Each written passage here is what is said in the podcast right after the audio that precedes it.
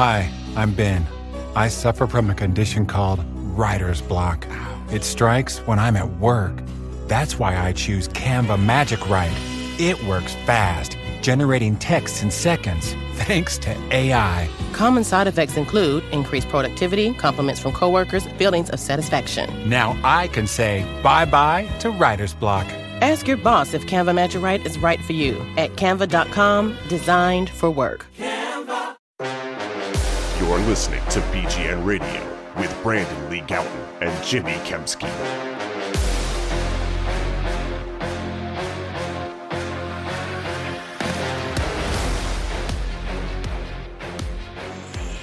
Yo, what's going on, everybody? This is B G N Radio episode. I already forgot. What is it again, Brandon? three forty-nine. three forty-nine. I'm Jimmy Kempski from Philly Voice dot com. With me, as always, is the man who knew what episode number this was, Brandon Lee Gowton of Bleeding Green Nation. And our apologies for getting to this podcast a little later than normal after the Eagles' uh, Thursday night win over the Minnesota Vikings, but we'll just sort of kind of go over our um, big takeaways from, from that game, and then we'll kind of get into some of the news that happened thereafter uh, with the Eagles this week, and uh, maybe some other things around the news, around the, excuse me, around the N F L that, you know, sort of happened over the weekend. Uh, Cowboys, 49ers, Giants, et cetera. So uh, before we get to all that, you need to know where you can find the finest beer in the land, and that is at Wrong Crowd Beer in Westchester, P A. Go in, check them out. Uh, it's a brewery and restaurant. Good food, good people, good beer. Also, you can order it online at wrong crowd beer dot com or go wherever you buy your beer. Oh, that wasn't me. That was Brandon cracking one. What do you got there? Oh, Quarterback Factory. Okay. Factory with a little Easter egg on the bottom of the can that you can look at if you happen to get one. I'm going to take a sip, Jimmy. Delicious. Yeah, I haven't dug into that yet. They gave so we had our live show there, and they and they sent us home each each of us with uh, what'd you say, like eighteen or so beers each? You know, little little shy of a of a case each, but sixteen each. I haven't dove into those quite yet. Um, but yeah, if you, wherever you buy your beer, ask for Wrong Crowd Beer. And they probably have it if you're in P A in the Philly area. And if they don't, say, yo, dude, where's the Wrong Crowd Beer? Get it in here. Anyway. wrong crowd beer dot com if you want to check them out online. Okay, Jimmy. Where do you want to start? Well, there's only one place to start, and it's actually in relation to, we're not doing the video yet. We're, that's coming soon. But on the Quarterback Factory can of the Wrong Crowd Beer, you will see a person who is throwing a football with a jersey number, number one, one on it, and the last name says so good. So yeah. Clearly you can maybe wonder what that right. could be and, referring to. And nobody can sue them for that either. Well, yeah, I mean, it's ambiguous, but yes. Anyway, totally unrelated. Let's talk about the Eagles quarterback, Jalen Hurts, who, I don't know, man, it's a weird start to the season for a player who was very much in the running to be the N F L M V P last year, sure. And certainly a huge driver of the Eagles' success. And the Eagles and Sirianni are what, like eighteen and one or like something in the last nineteen games together. Like they've they've had quite a bit of success for a long stretch here. But I think the biggest thing that prevents people from feeling like everything is happy-go-lucky. Eagles are two and oh, not a care in the world. So passing offense doesn't look right. And I think Hurts is a big part of that. I don't think he's the only thing, but I definitely think that there were plays to be made on Thursday night. I think about the DeVonta underthrow early in the game. I know people have said that, you know, he couldn't fully step into it. I don't fully agree with that. When I've watched it on a replay, I feel like he could have gotten it out a little bit more far in front, as opposed to being so underthrown, or if he couldn't have, then that kind of speaks to potential like arm strength issues, not being able to gun that down all the way. And the Eagles only settle for a field goal in their opening drive. You left four points on the board there. There was also a play early in the game, right sideline to Dallas Goedert, where I thought he was really open, and Hurts put the ball in a spot where Goedert had to try to make a difficult catch to keep both feet in and couldn't because the ball was led too far out of bounds. So I think there were plays there to be made that were not made. To Jalen Hurts' credit, He had that great throw to DeVonta Smith on the touchdown where he did yeah. hang in the pocket and take a shot. So I give him all the credit in the world for that. But moreover than the big plays, like the consistency isn't there. Like there's no like intermediate passing game right now. It's like there's big plays and there's short play, like little throws, but the, the offense is, there's no rhythm to the offense. It is not the well-oiled machine we're used to seeing from last year. Yeah. So uh, I'll add three more great throws that he, that he made. Uh, in that game as well. The first being the sideline throw to A J. Brown, that Brown had like the slightest of bobbles and they called it an incomplete, they called it an incomplete pass. It Hurts like rolled to his right and he chucked it down the field. Great throw. And he took a shot while he threw it too. And it was right on the money. And again, it didn't count because A J. Brown couldn't hold on. And then the other two throws to A J. Brown, uh, I think they were on consecutive plays where Um, yep. Again, Hurts, you know, rolled to his right, escaped pressure, extended the play. That was a great throw to A J Brown. And um, I guess on the, that was the play where Rashad Penny got called for holding. Thought it was and then on the ticky tack holding too.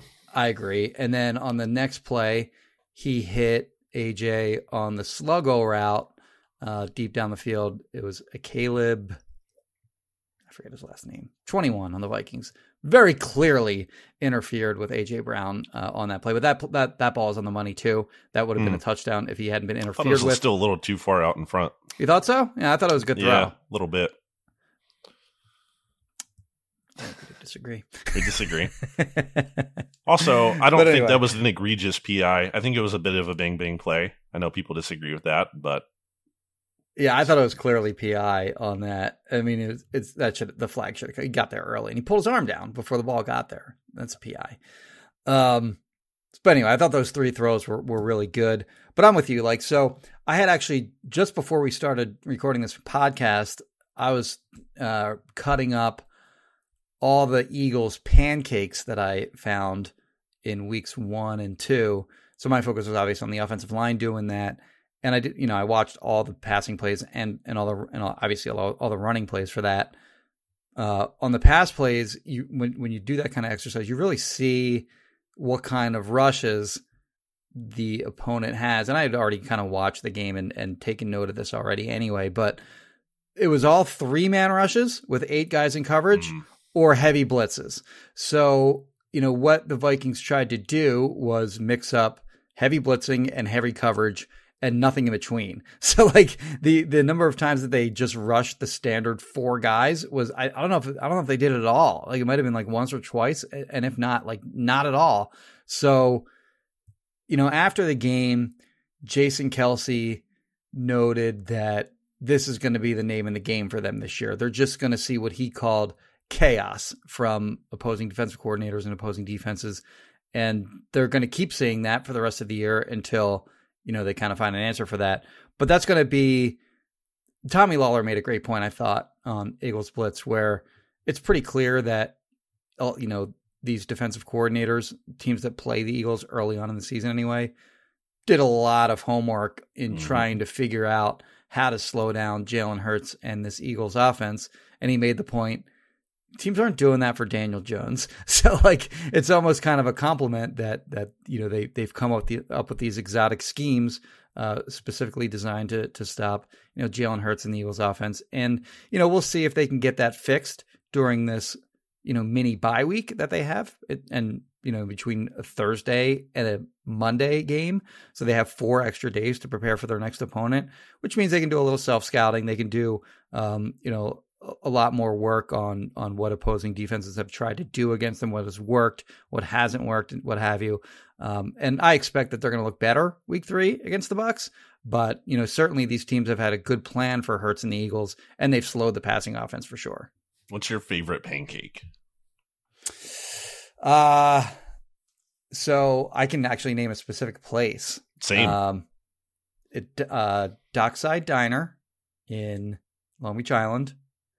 And they have this like cinnamon swirl pancake where they have like, um, I guess it's kind of like cinnamon bun, like uh, drizzle that they put over top of the pancake. Like that white glaze. Yeah. Yes. Yeah. And it's just freaking, and it's unfair. Like, of course that's going to taste good, you know, but like, and they got some cinnamon on there too. Uh, so yeah, that, that's my favorite pancake. You?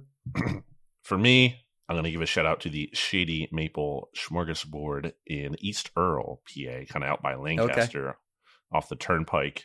And they have a all you can eat breakfast buffet. It's an all all you can eat all day buffet, but they have, you know, like breakfast, lunch, and dinner, different um, courses you can choose from depending on the time you go. And they have a pancake making station. And I had them make me a pancake one time with both chocolate chips and peanut butter chips. And that bad boy was just fantastic. It was okay. a great time. So shout out to them. Uh, agree with what a lot of what you had to say. I think there's a big discourse about, is Brian Johnson to blame for the Eagles offense? Is it the offensive line? Is it Jalen Hurts? I think the answer is kind of all of the above. When you look at how, I don't want to say bad in terms of, uh, well, I mean, like, let's face it, Jalen Hurts has not been amazing in the first two weeks. And I referenced this on the N F C's mixtape as well, but I wanted to get your reaction because I don't know if you had seen this. Our good friend Shil Kapadia from the Ringer, uh, Ringer's Philly Special podcast brought up that Jalen Hurts' performance on Thursday night ranked five hundred ninety-third out of six hundred quarterback performances since the start of twenty twenty-two in terms of success rate, which yeah. is defined as something good happening when you drop back to pass on a given play.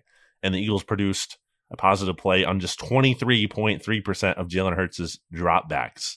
And his first two uh, success rates in the games this year are lower than every game of last year. So clearly he's playing below the Jalen Hurts we saw in twenty twenty-two. And I think that the passing aspect is not the only part of that. I think even as a runner, he quite hasn't looked the same. I think he's running at the wrong time sometimes. I think he's holding onto the ball a little bit too much at times. The offense, again, there's there isn't a rhythm to it. So I'm not saying that's entirely on him. I do think there have been plays to made that he hasn't fully capitalized on, which is an issue. So my level of concern isn't that is this can't get back on track. The Eagles have too much talent, and I guess we should kind of bring up here that some of that talent is not totally thrilled. It seems to be how the touches are going. Clearly, A J. Brown was talking to Jalen Hurts on the sideline. Nick Sirianni got involved at one point. Do you make a lot out of that, if anything? No, in fact, I, I did a couple radio hits this week, and I was asked that Flex. question on both of them, where like, uh, is it a is it you know an issue that A J. Brown is unhappy with his targets or whatever? And no, first of all, it's not anything we haven't seen before. He did that after the after a playoff game. That's what I mean. That's why destroyed yeah. the Giants. I, I can't believe how much play this is getting, because it's like, did we not? Did that not happen? Like, no one's bringing that up, right? Because after well, I did that on those radio hits. So. Well, sure, but I mean, like the people who like want to talk about it otherwise. Because what happened after that when he did that? The Eagles blew out the 49ers in the championship game, and then they went to the Super Bowl, and A J. Brown played awesome in the Super Bowl. Yeah, it's so, not like, a big deal. It, it almost it's a position where you you almost kind of expect it, and you're almost kind of fine with it. If you're a wide receiver and a star wide receiver at that, if you're A J. Brown, you're not getting the targets you think that you should get, then yeah, you're gonna be you're gonna be pissed off about it. And I, I think I'm fine with that. But he did it last year. You know, DeVonta Smith did it to in a different way. In twenty twenty-one, again, actually, this was also against the Giants when yeah. they uh, they threw to Rager a couple times at the end of the game, and of course, he infamously had the two drops, and they lost that game. He was DeVonta Smith was visibly pissed off on the field uh, at the end of that game. He felt the ball should have come his way, and it did not. So, both of these receivers, I think their their personalities are different. Obviously, their play styles are different.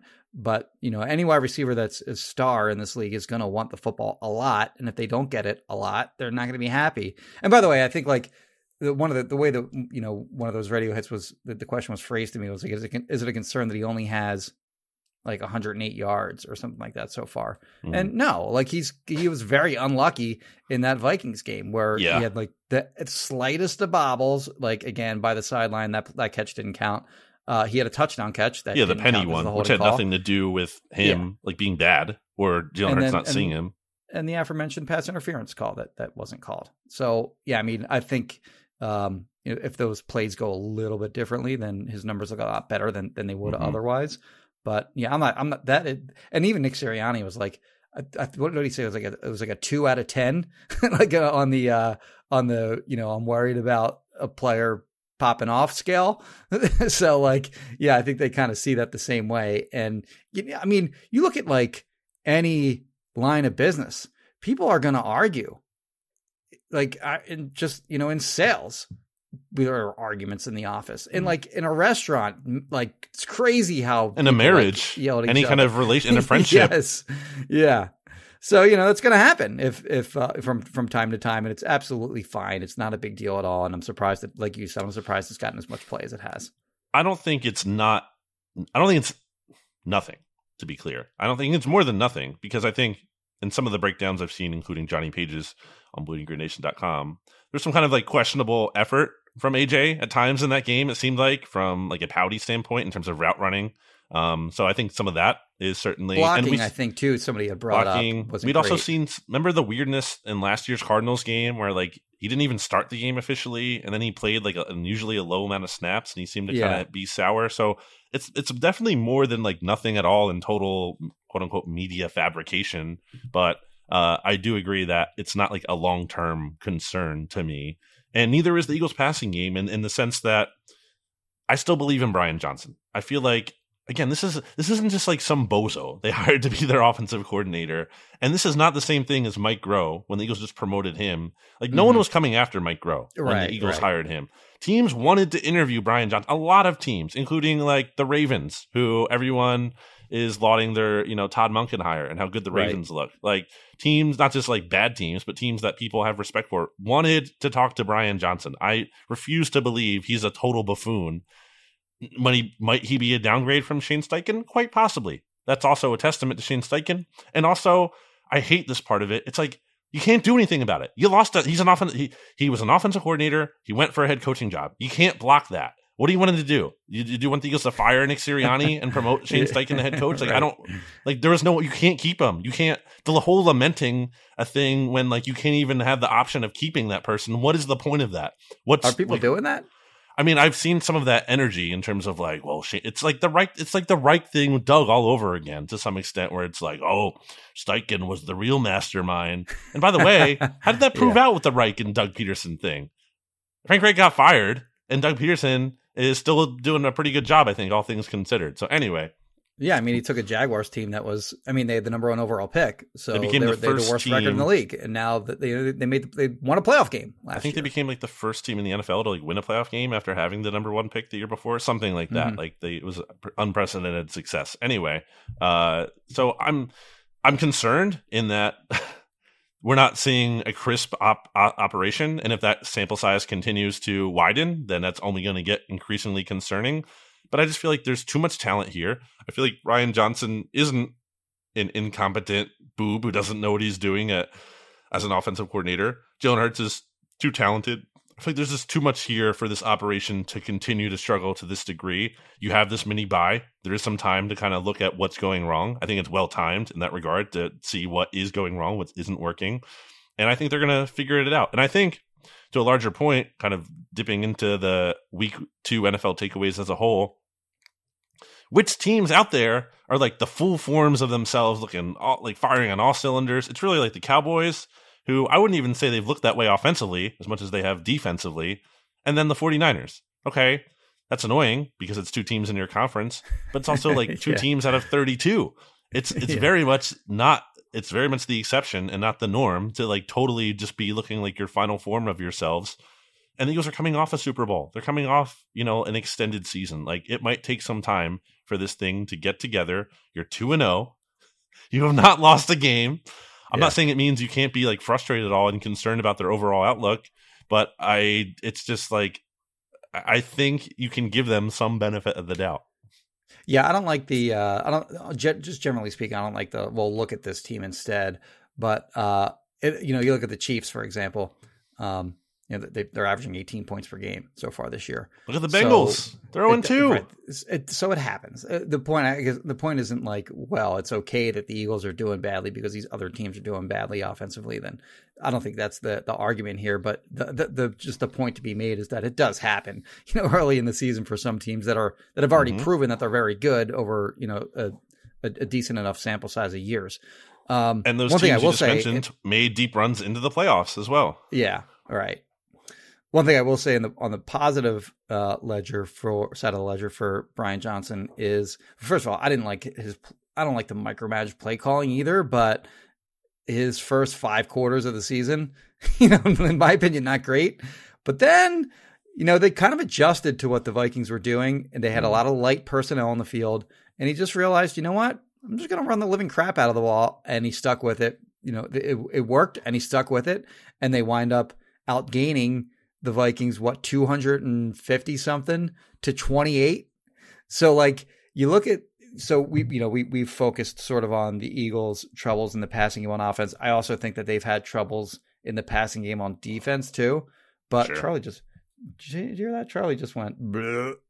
I did not hear just, that. But for those who anyway. don't know, that's Jimmy's dog. Anyway, uh, the passing offense has been, uh, you know, passing offense, passing defense hasn't been great. On the ground, they are thoroughly whipping up on teams. Their run defense was great against the Patriots. The Patriots were very clearly going into that game, you know, very likely to be run heavy. And the Eagles shut down Ramondre, Ramondre Stevenson and Ezekiel Elliott. Vikings don't have uh, a very good run game, but they shut down the, I mean, Vikings basically gave up on the run at the coin toss. They had nine rushes uh, on the game. Didn't even really try to run the ball. Nine rushes for twenty-eight yards. And then offensively, obviously, we saw the Eagles just run it down their throats. They had success with the run game against the Patriots. They're actually the second, number two rushing offense in the league right now behind uh, just the Browns. And they're the number one rush defense in the N F L right now. So they have dominated uh, both of their opponents on the ground so far.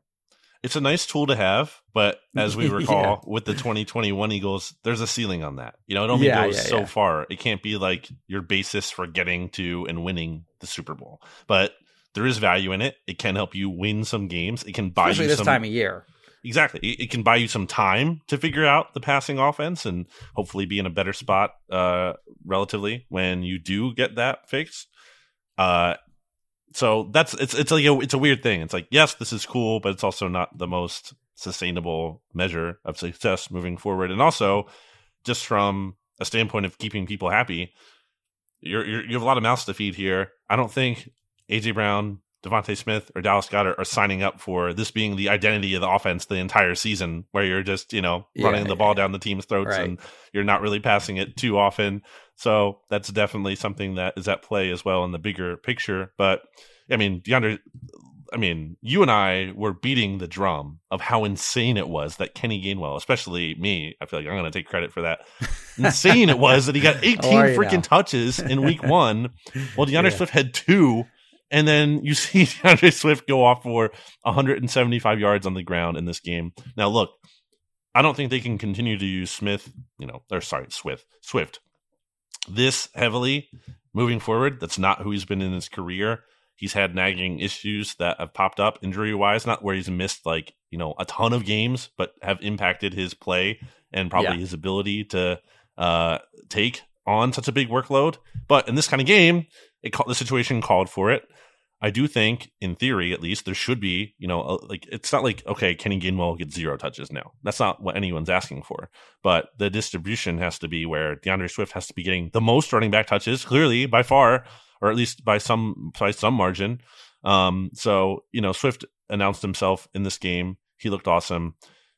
A lot of that was the offensive line looking great, sure, but I was looking this up before the game in week two, and I texted it to you because I was getting so frustrated. I just I kept stewing on the Kenneth Gainwell thing. Like, if you look up DeAndre Swift's career highs in terms of longest run, which he had a huge explosive run against the Vikings, and longest reception, you're talking about like you know sixty yards or so, forty yards or so yeah. each. Kenneth Gainwell, do you know his longest run and his longest reception, Jimmy? I do not. Well, you don't, but it's obviously a relatively small sample size. He only has one hundred thirty-five career runs, and then he only has for sixty career catches, but you're looking at longs of eighteen on the ground, and then is that he doesn't have a twenty-yard rush? He does not have a twenty-yard rush. His longest run was an, in eighteen yards. It came in is his rookie right? season in twenty twenty-one. That's and shocking. Then his longest reception, his longest reception is yeah. twenty yards. So this is like, what are we doing here? This isn't a guy who's going to generate you big oh. plays, whereas DeAndre Swift has credibly demonstrated yeah. that he can do that. So it's not even close. DeAndre Swift needs to be getting the bulk of the touches here. That's like Jordan Howard stuff, but minus, yeah, I'm, so, I'm sorry, right. I didn't mean to interrupt, but that's like Jordan Howard type stuff, but without the punishing, like guys don't want to tackle him factor.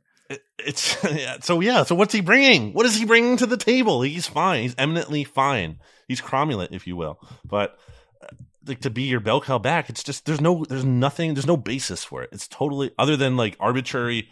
The coaching, st- I'm doing air quotes right now. You can't see the coaching staff trust him or whatever. That's but like that's such garbage. Just put how about put the talented players on the field and let them make plays, and that's what DeAndre Swift did, and that is going to continue to serve the Eagles well, I believe. One last note on the offense here before we take a break and I guess flip over to the defense. DeVonta Smith's pretty good. Yeah. If you forgot, in case you didn't remember that. I mean, four for one thirty-one, thirty-two point eight average, insane. Uh, the touchdown really could have had two touchdowns, you know, with the better throw on his first catch there. I mean, not much to say in terms of he's good, but he's good. One more thing on Kenny Gainwell, not Kenny Gainwell, uh, DeAndre Swift before we move on from him real quick. I done sort of, I pulled all his touches from his last year with the Lions in twenty twenty-two.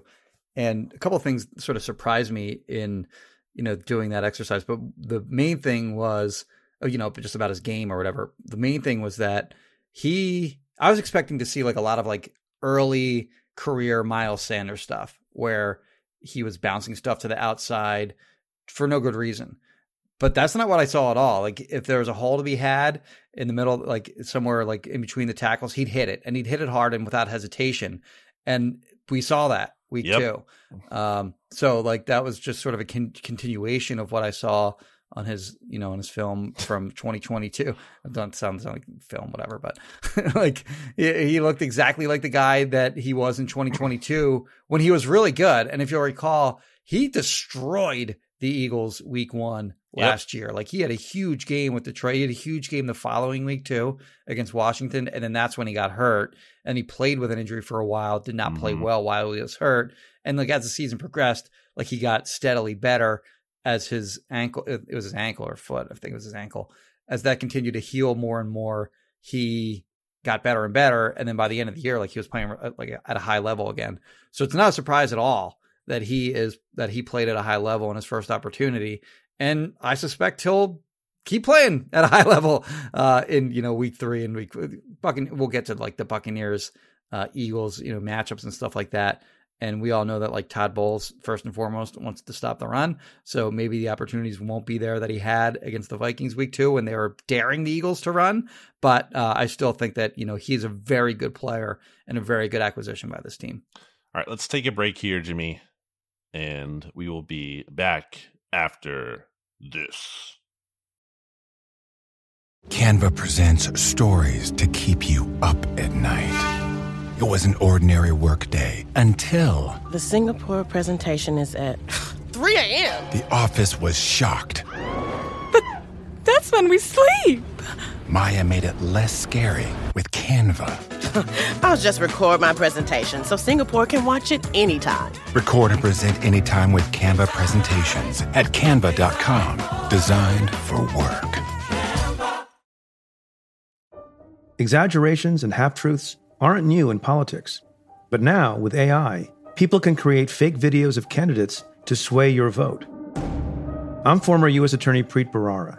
And I've teamed up with technology expert and law professor Nita Farahani on my podcast, Stay Tuned with Preet, for a three-part miniseries, A I on Trial.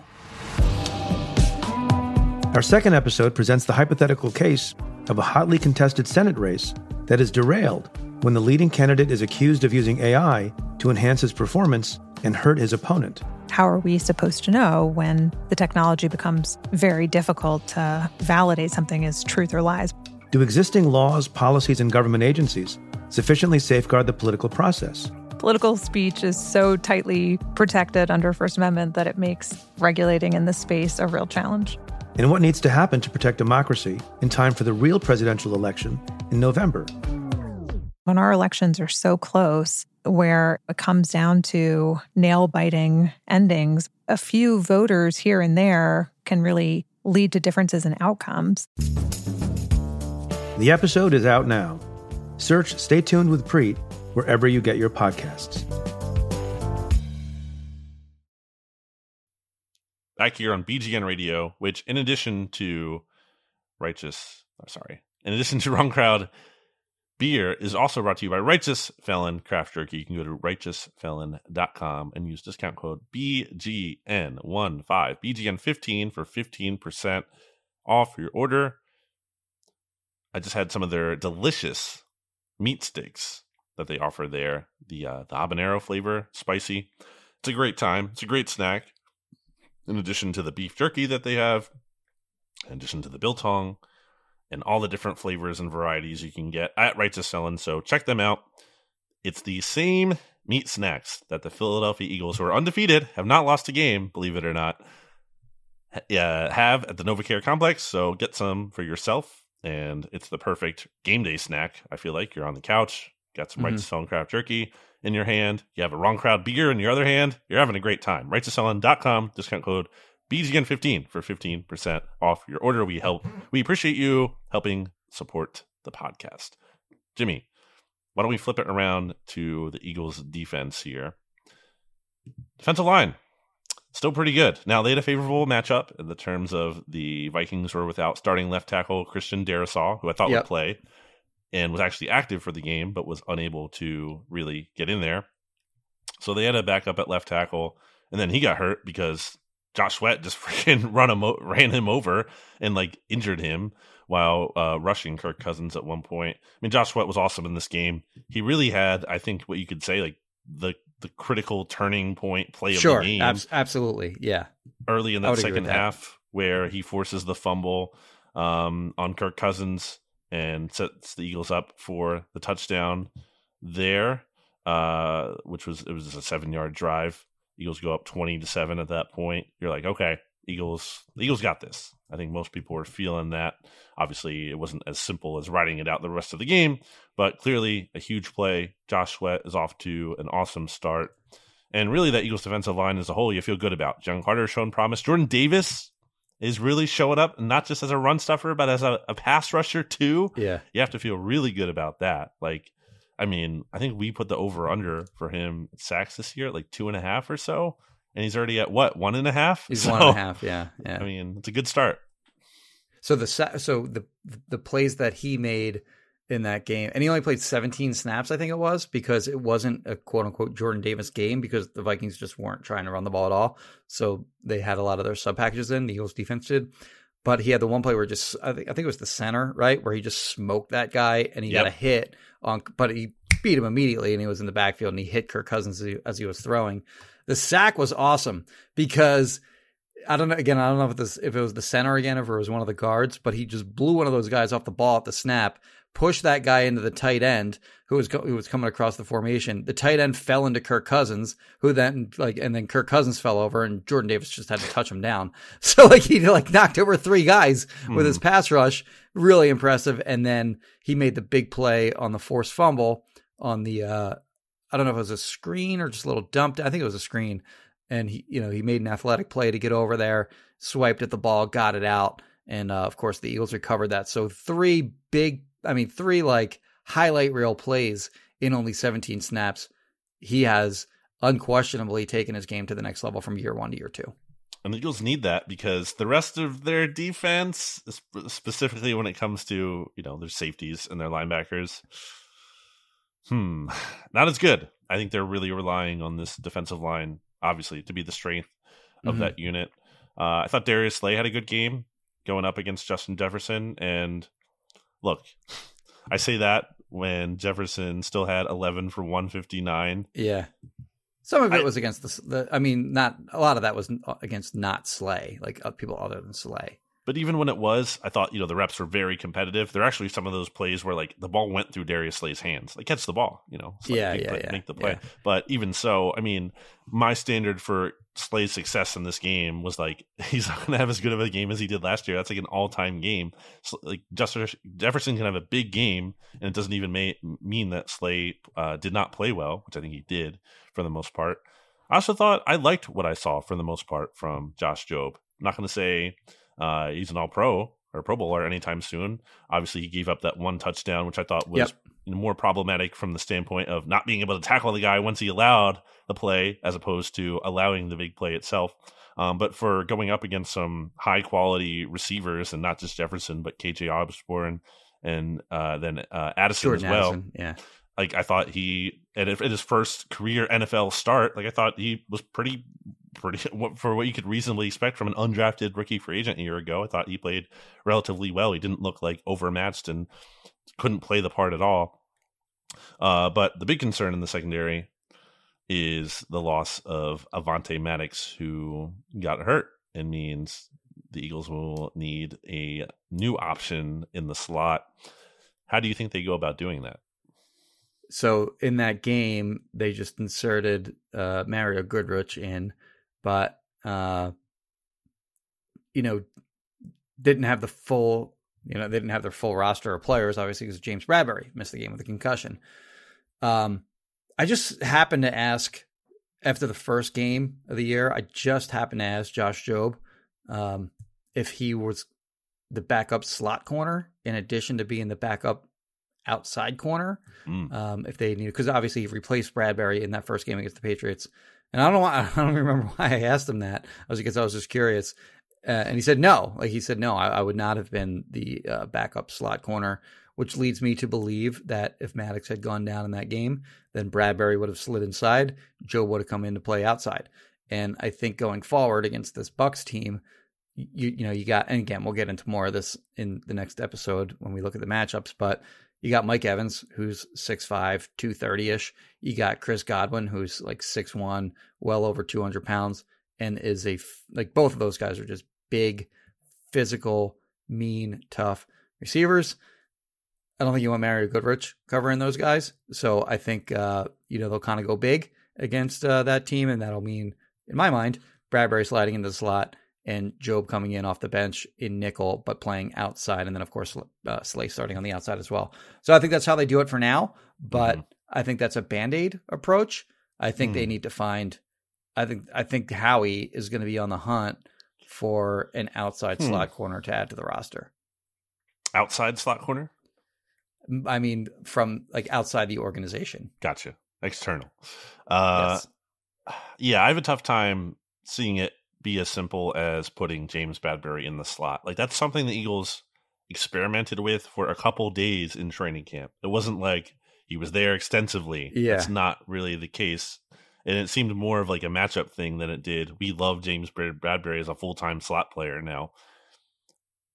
Same kind of thing applies to, there was a, there's been a lot of talk about like, or why aren't they playing Nolan Smith more, an off-ball linebacker? He did that in training camp. He didn't do that like through all of training camp. He did that in part because the Eagles were so light at linebacker for sporadic there reps because, there. Yeah, yeah. Nakobe Dean was hurt. It's something they can do from time to time, but it's no indication that there's a full-time position change or something so sweeping or dramatically different than expected. So, yeah, I think it's going to be Jobe on the outside with Bradbury coming in to play the slot in certain situations. Um, but I also think it's kind of a figure it out as you go kind of thing. Is that having success? Then, yeah, you're going to stick with it. If it's not, then maybe you, you mix with putting, and maybe anyway, you mix with putting Goodrich in there for some of the snaps so that it's not the same thing all the time.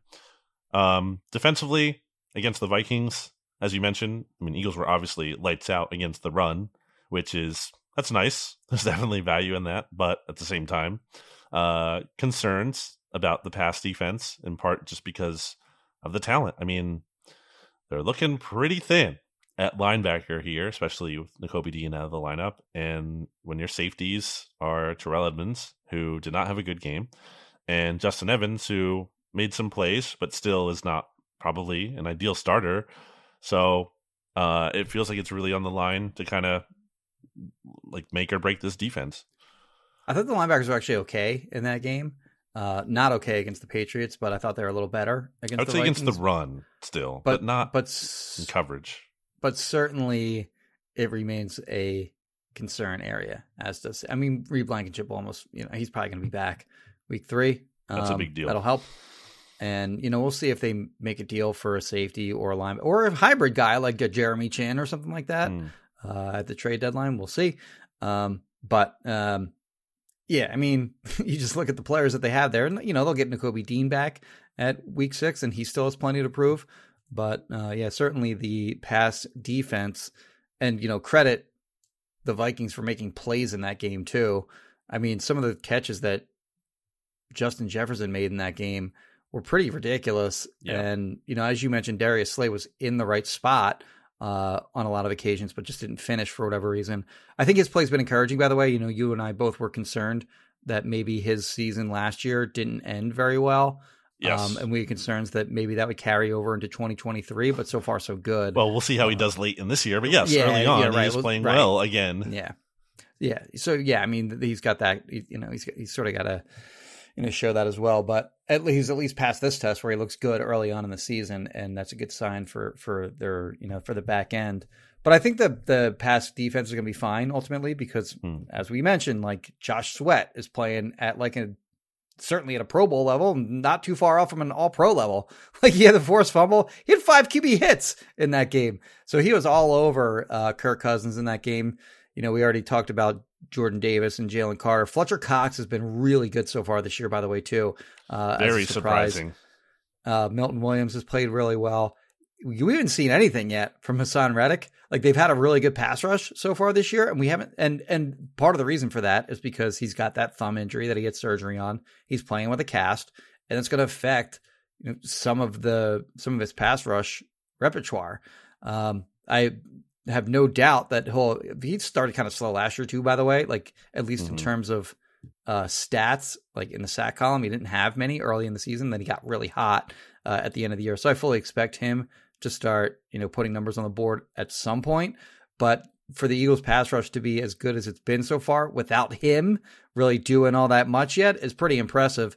And when he does start to hit his stride, you know, kind of watch out for, for what the Eagles can be. Uh, so they're going to look a lot. I mean, like, like you look like the Cowboys and what they've been do, doing mm-hmm. to with what they did to the Giants and the Jets. I think the Eagles can look like that. That's kind of the positive sell on the Eagles as a whole. It's like they're not even playing their A game across the board.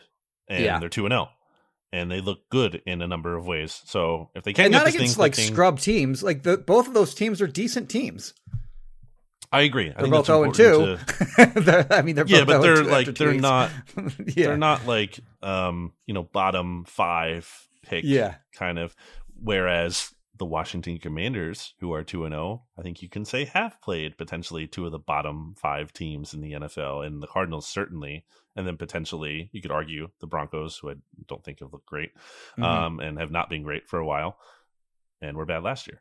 So, yeah, I do think that's worth noting. Again, not juggernauts. These aren't juggernaut teams, but they're also, they're not like, just, like, wor- they're not worthless teams. They're they're in the middle. They're in that big middle that you typically right. happens in the N F L, where, like, if you you do a power rankings, it's kind of hard to separate, let's say, like, you know, yeah, they're fourteen in the teens. Until, yeah. like, twenty-two. That's like a It's a very there, there might not be much separating those teams, so yeah, and uh, could have been worse. All right, anything else in the defense? Uh, no, I think that's about it. Um, yeah, I think we covered it all. Well, let's take a, another break here. Well, I guess last thing I'll say. Uh, I've referenced Johnny Page here multiple times, but check out his Eagles All twenty-two defense takeaways. He had a lot of uh, good notes on Sean Desai, and basically, without spoiling the article, but to sum it up and tease it a little bit, a lot of like creative different things you're seeing. Yeah, Sean yeah, Desai, yeah. We probably should have talked to... a little bit more about Sean Desai. Um, not content to just play soft shell coverages all day. He does mm. mix it up, and we're gonna. I think we're gonna see him try to do more to confuse the good quarterbacks that the Eagles face than certainly Jonathan Gannon did a year ago. And ultimately has not blown two fourth quarter leads like Jonathan Gannon has already this yeah. year. And, well, going to the Super Bowl, you would say three. So yes, I do think we're seeing some positive signs there. I would say any issues with the defense have been more talent related, or at least more so talent related than coaching related to this point. So that is something that I think has been kind of underrated as an encouraging thing for the defense. All right. Now we will take a break. After we hear, well, we're going to take a break as you're hearing a word from these messages. From Kristen Roach of Roach Realtors, you mean? Oh, sure. Yeah, sorry. Actually, we talked about the pancakes before. Kristen Roach of Roach Realtors makes a mean wow. pancake. I don't know, like, if realtor, I think there's a law against realtors offering, like, um, you know, like services, uh, perks for, mm. you know, using them as realtors, but we could probably work something out where we can get you a pancake. Maybe. I don't think anyone's going to raise a big stink over that, but yeah, if you're looking to buy or sell a home, your home, buy a new home, all home things related, call Kristen Roach of Roach Realtors, eight five six, nine oh six, nine two nine five. Again, eight five six, nine oh six, nine two nine five. Brandon? Back after this.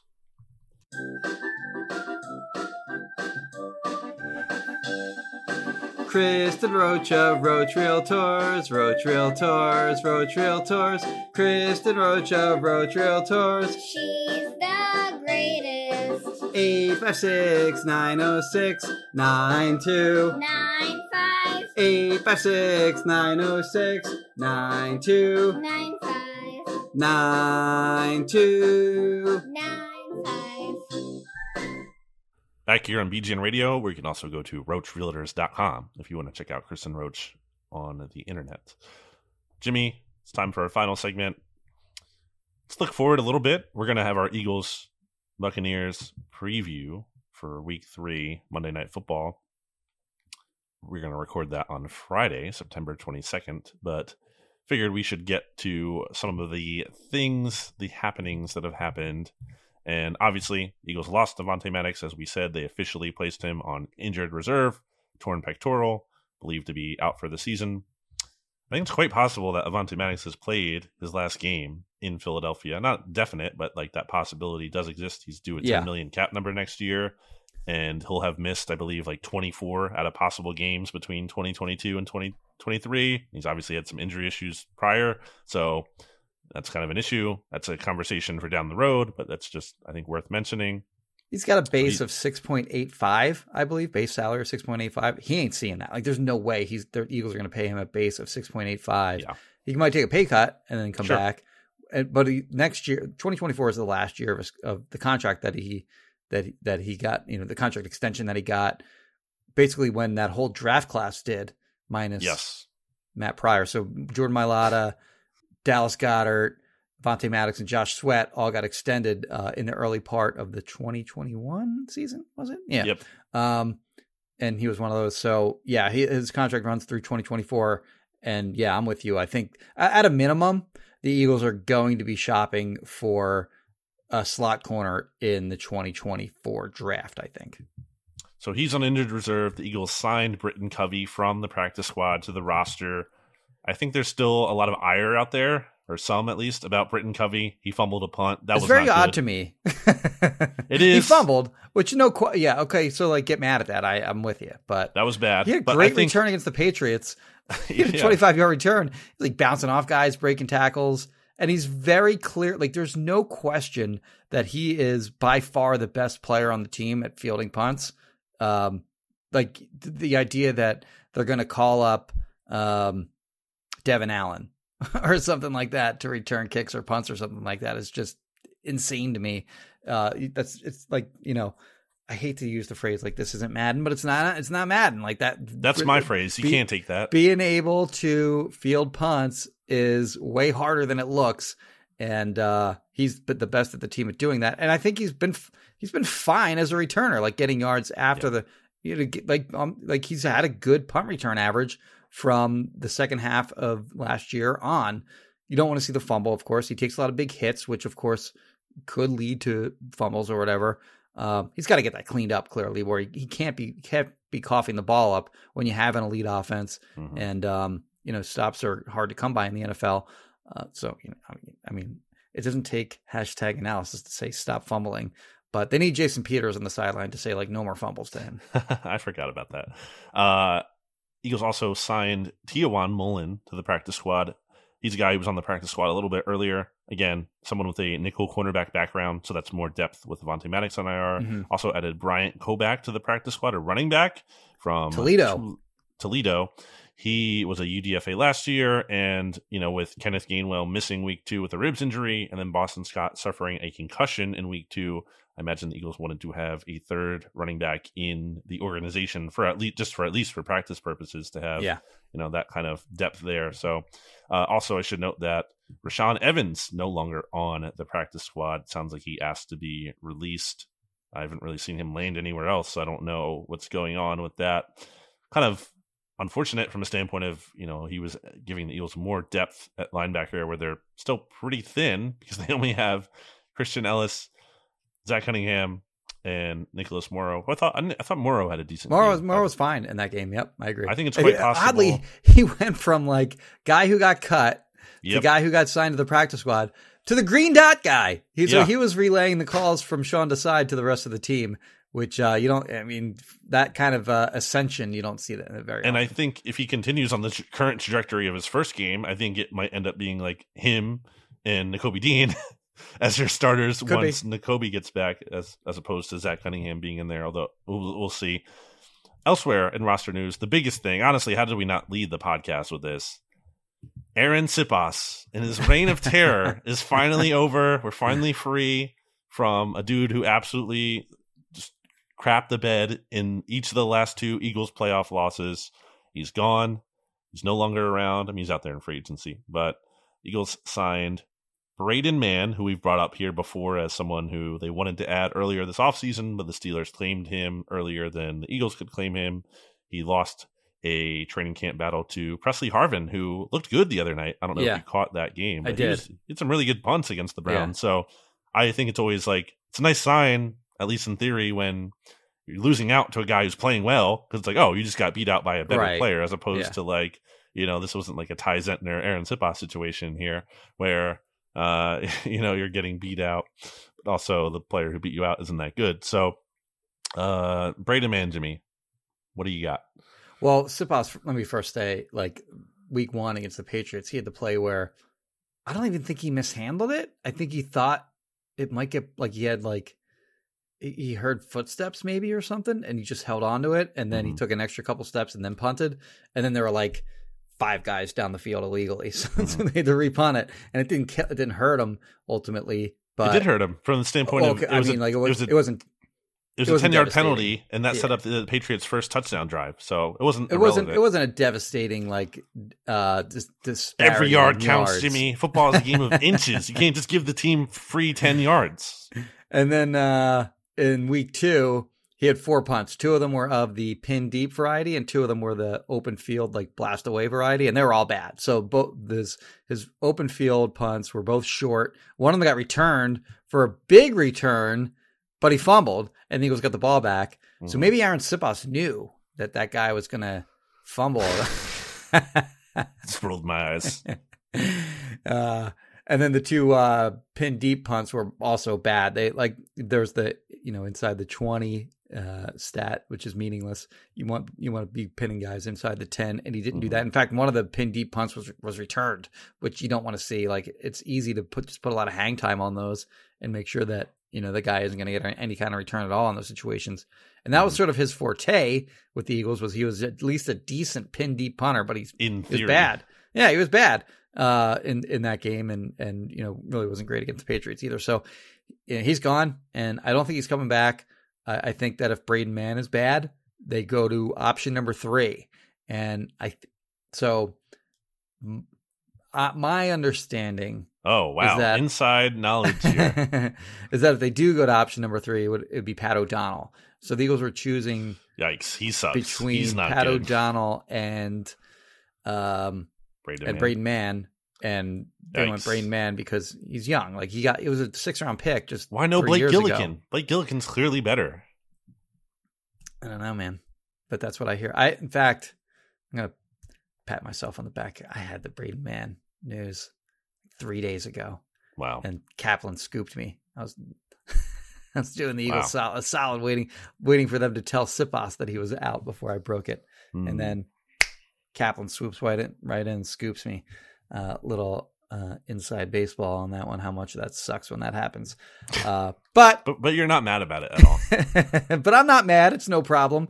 Uh, uh, anyway, they have a new punter. Braden Mann, six-round pick, was with the Jets for three years. Ask any Jets fan. They hate him. Mm. Uh, they uh, they don't think he was a very good punter. I don't know. Like, I haven't watched his punts, but if you look at, like, so the punt runs, the at at punt run, at, mm. is it at the punt runs or at punt run? Whatever. They're, like, the sort of the, the guys on Twitter that really keep tabs on the punter, on the punters. And if you look at, like, Braden Mann's uh, E P A per punt, it was like twenty-fourth in the league last year, and he actually is the same kind of punter in theory as Aaron mm. Siposs, and that he's not great in open field punting, but he is better at pin deep punting. So we'll see how it goes. I think he's got a better leg than Siposs does. Like, there's a lot of college highlights out there of him like hitting bombs. Uh, so you know we'll we'll see what he is uh, with the Eagles. Kind of go into it with an open mind maybe, and and and see what he does, and you know kind of take it from there. He can't possibly be worse than Aaron Siposs. I have some punter analysis for you. Last year, Aaron Siposs graded thirty-two out of thirty-four punters by Pro Football Focus. Take it for okay. what it's worth, but he was twenty-seventh in average net yards and he per punt, and he was twenty-fifth in average hang time. So who is yes, this? Siposs. Oh, clearly Siposs, okay. was not good last year. Yeah. Braden Mann, yeah. by comparison, was their fourth best punter.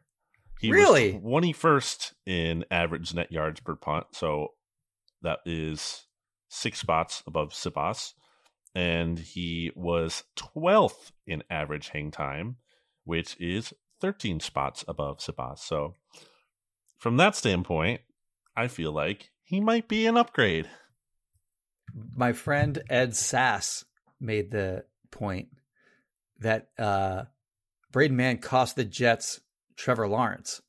Mm. So, so during the twenty twenty season, the Jets were oh and thirteen, and they were playing the Rams, I believe. Mm. And uh, a guy on the Rams had a big punt return, and he only had Mann to beat, and Mann made the tackle. And that was a huge play in that game that the Jets won. And then, you know, they, I think they won another game too, and they wound up. I mean, they were oh and thirteen. It was they were it was looking like they were going to have the number one overall pick, which definitely would have been Trevor Lawrence. Mm-hmm. And then, then they won another game, and then they wound up settling well, for Zach Wilson instead of Trevor Lawrence. And Braden Mann was a big reason why. So, like, I don't know if that I don't know if that hurts him in your vibes ratings, mm. but the Jets know. don't love him for that either. Of course, that's not his fault. He's making a play, and he made an aggressive. You know, he made a tackle. Good for him. But, you know, the Jets don't love that that happened. It's a little bit smaller than Aaron Siposs. Uh, Siposs is six two, one ninety-eight. Man is five eleven, one, oh, one ninety-eight, same weight. So maybe a little bit more uh, jacked, potentially. Um, yeah, I don't know. That's all I've got.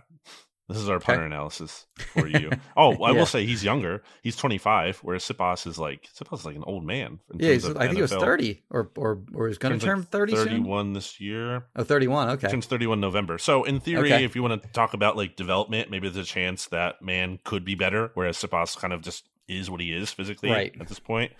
But whatever. It's not the biggest deal, but I think it, it's clear. We've said time and time and Time and time again, it just it can't be Siposs. It has to be someone else. And here's the thing: if the other guys suck, Siposs is going to be available for you. If you really love him that much and you feel like you made a mistake by letting him go, he's going to be available probably if you need to revisit that at some point, which hopefully they will not have to do. All right, why don't we get into some takeaways around the league as we're wrapping up here? Sure. One of my big takeaways, I, I said it earlier, is that there's no perfect team out there. Every team is struggling. My friend is a Lions fan, and I was watching the game with him on Sunday, the Lions play the Seahawks, and the Lions were playing well for a lot of that game. They obviously blew it, including a Jared Goff pick six in there, and he was devastated, and he never wanted to watch football again. So, you know what I mean? Like, that's kind of... And also, yeah, I had heard from someone who covers the Chiefs. Lions that, lost C J G J, by the way, maybe for the did. season with a torn pec. They did. They thought Before they lost him in training camp. That yeah. was definitely out. Um, I mean, I feel bad for C J in the standpoint yeah, yeah, yeah. that uh, obviously I don't want him to be hurt, but he also put himself in a spot where you were betting on yourself again after coming off like already career year. How are you going to possibly go up from there?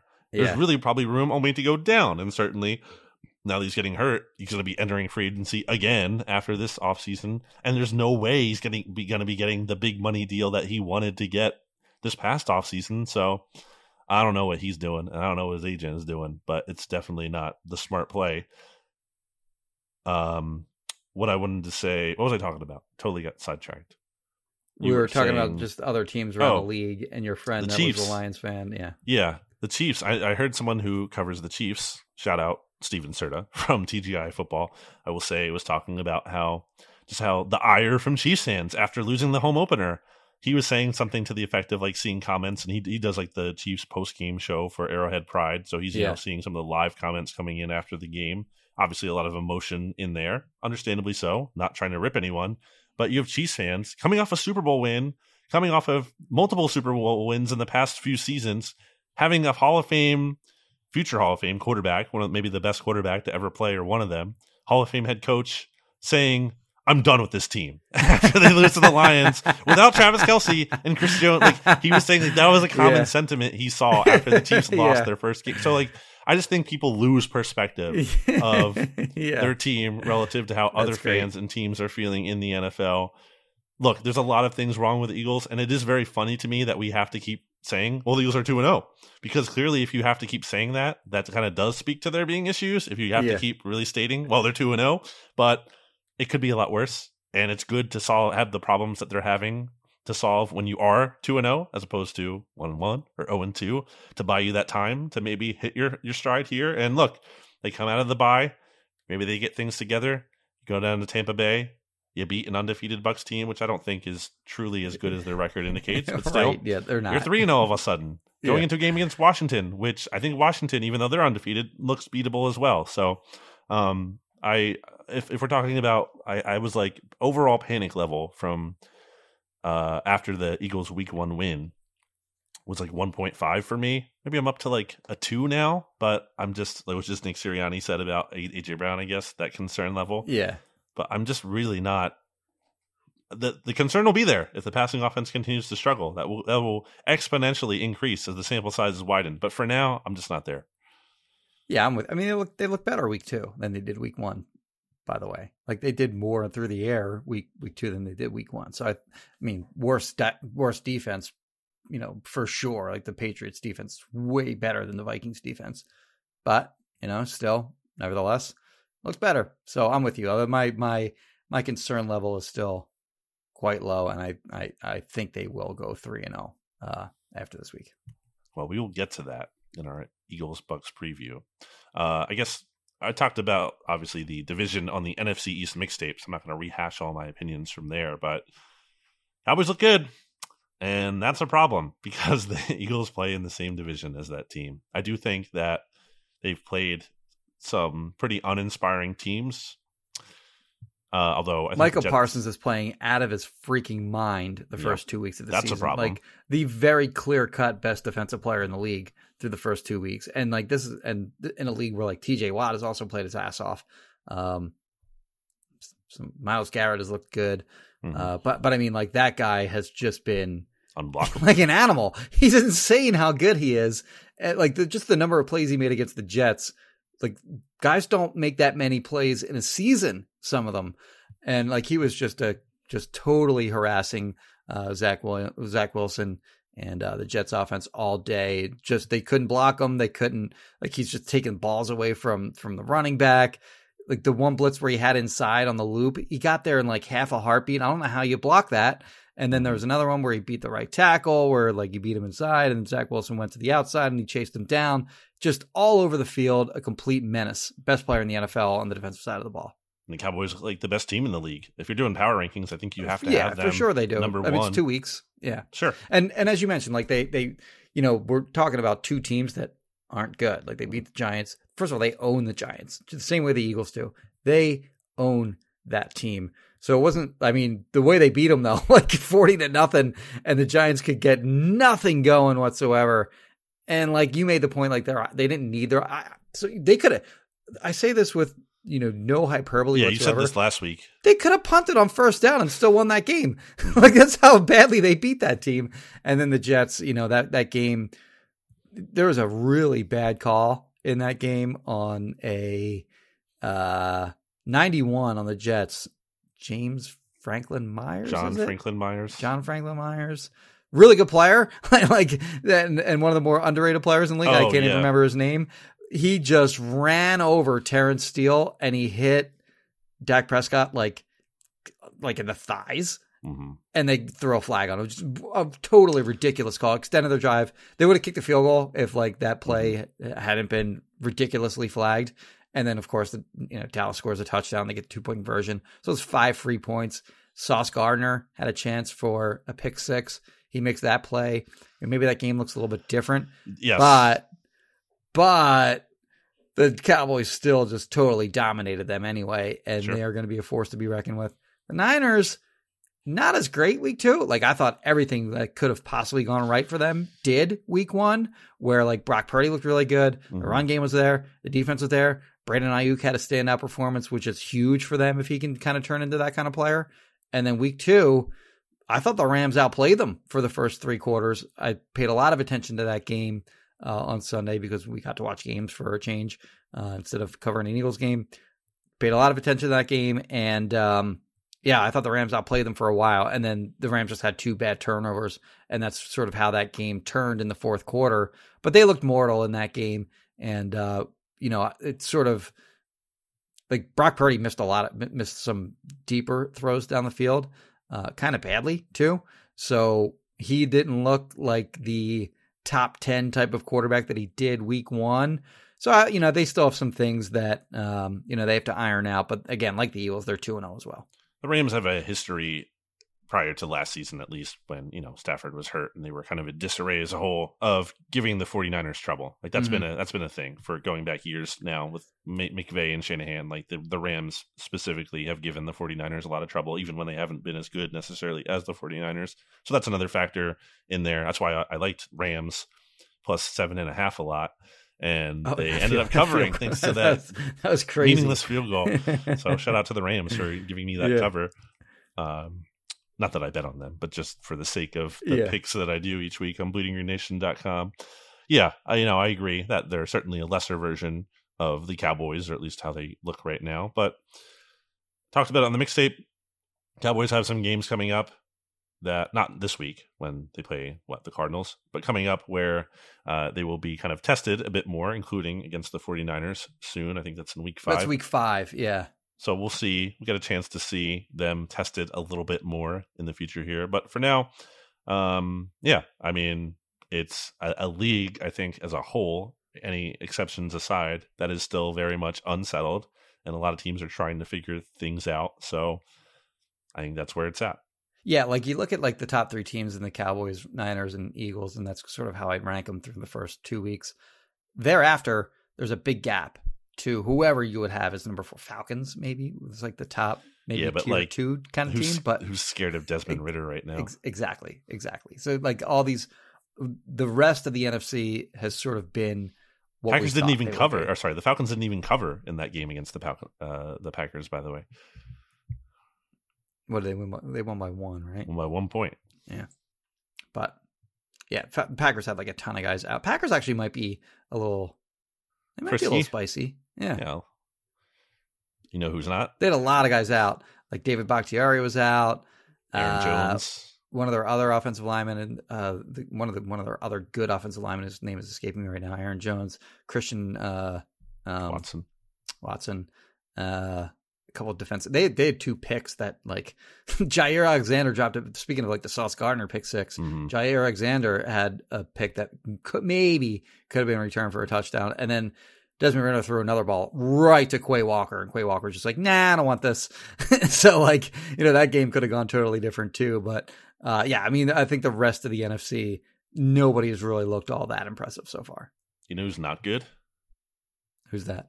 the Chicago Bears and Justin oh my, Fields, oh, baby. It's, it's cr- that, they're, he sucks, dude. He, he I want to almost curse here. I try not to curse in the podcast. He effing sucks, dude. He sucks so bad, and people can't admit it, and he sucks so much. And he did blame the coaching staff, even though he had to come out with another press conference after and say his coach, his quotes were taken oh, out of context. See that. No, they were not. You said the coaching staff is to blame for your struggles.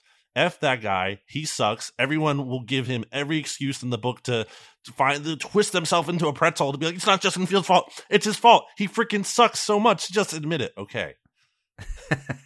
He sucks. He's I terrible. Mean, I mean, I'm with you.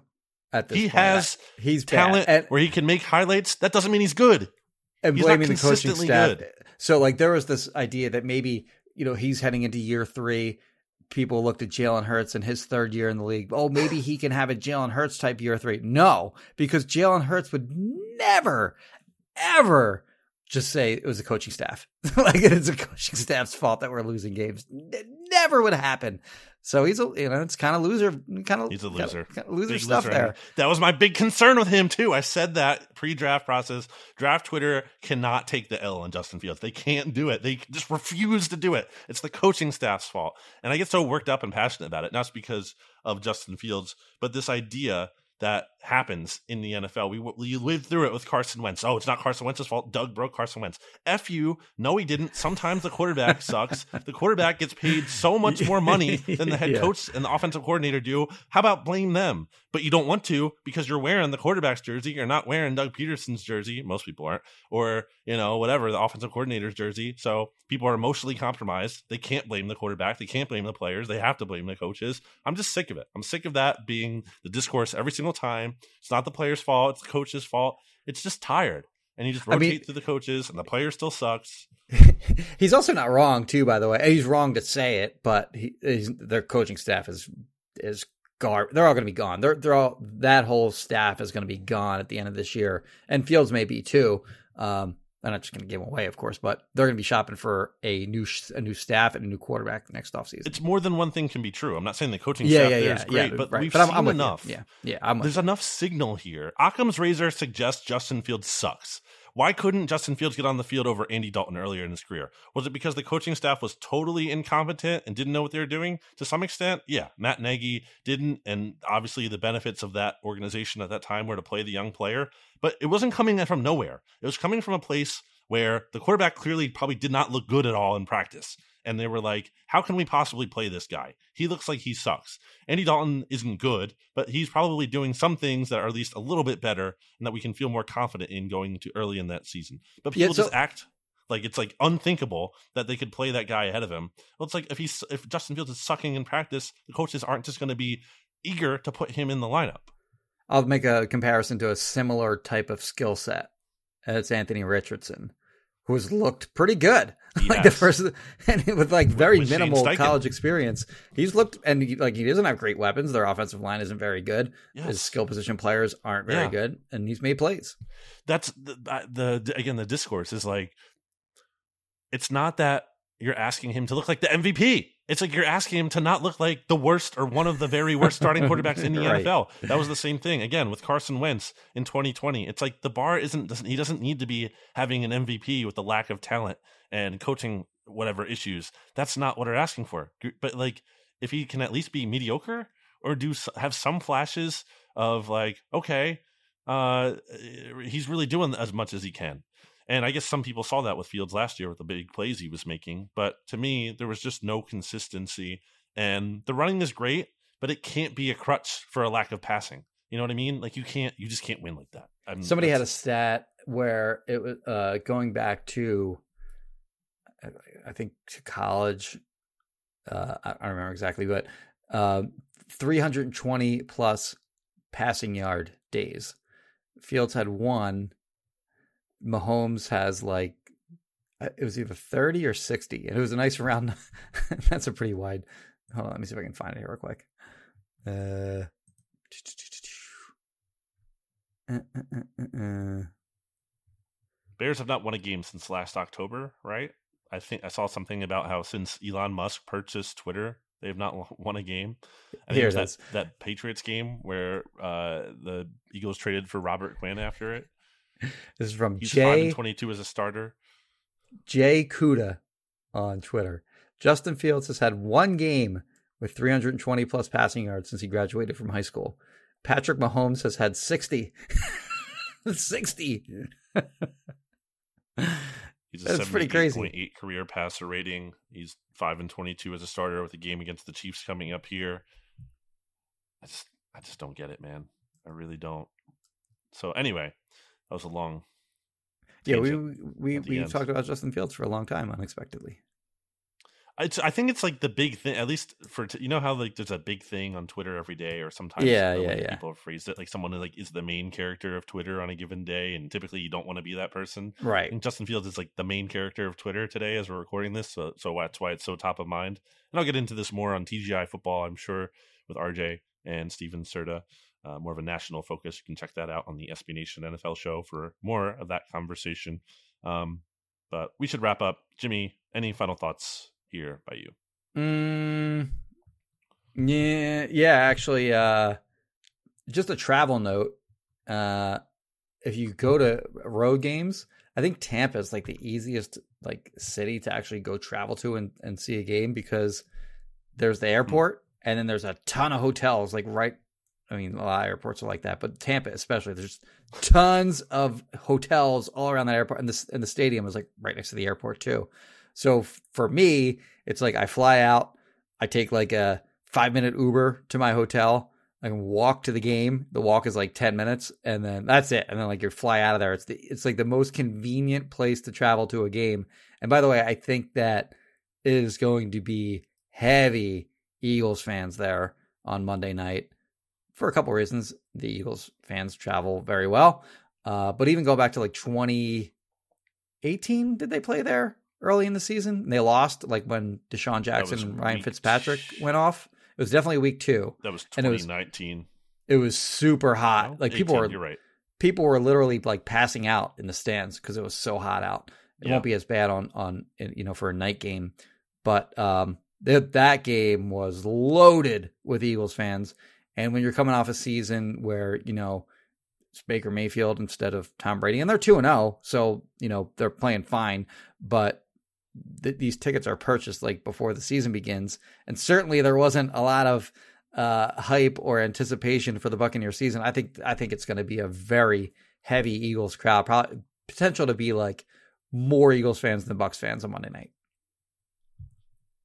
We'll get more into the preview, Eagles Bucks, when Jimmy and I record on Friday. My final thought is go check out all of our wonderful sponsors. That is Wrong Crowd Beer, wrong crowd beer dot com, Wrong Crowd Beer Company. You can check out their beers uh, in location there at Westchester, or in uh, areas that certainly have their beer. You can reach out, I'm sure, to them and find out where you can get it, or if, if not going to the actual uh, showroom. Itself, not showroom, the home base, let's say, itself in Westchester, P A. The brewery. A lot of good options there. Brewery. Um, we, we Jimmy and I got a little tour of that. Gonna probably be doing another event in Westchester at some point. I have to figure out the logistics behind that. We will see. Nothing finalized yet, but teasing that for the future as a meet and greet of sorts. Righteous Felon Craft Jerky, go to righteous felon dot com, discount code B G N fifteen for fifteen percent off your order. If you're looking to buy, sell, or rent a house, you want to contact Kristen Roach of Roach Realtors and roach realtors dot com by contacting this phone number that Jimmy will read right now. eight five six, nine zero six, nine two nine five. Check out all of our social media information and sponsor information and all that good stuff in the episode description here on whatever podcast app you use, so check that out. If you're looking for more information and clarity and all that, you can check out my work at bleeding green nation dot com, Jimmy Kempski's work at philly voice dot com. This has been B G N Radio. We appreciate you rating, reviewing, subscribing, all of those fantastic things in support of the show. If you like it, tell a friend about it. Tell them to subscribe. We'd appreciate it. It goes a long way in helping us out. And we will be back with you for that Eagles Buccaneers preview later this week. Goodbye, everybody. B G N. Welcome to the Canva guided meditation for stress at work. Impending deadline? Generate Canva presentations in seconds. So fast. Brainstorm got too big. Ooh. Summarize with A I in a click. click, click, click. Writer's block. Release with Canva Magic Write. Magical. Stress less and save time at canva dot com. Designed for work.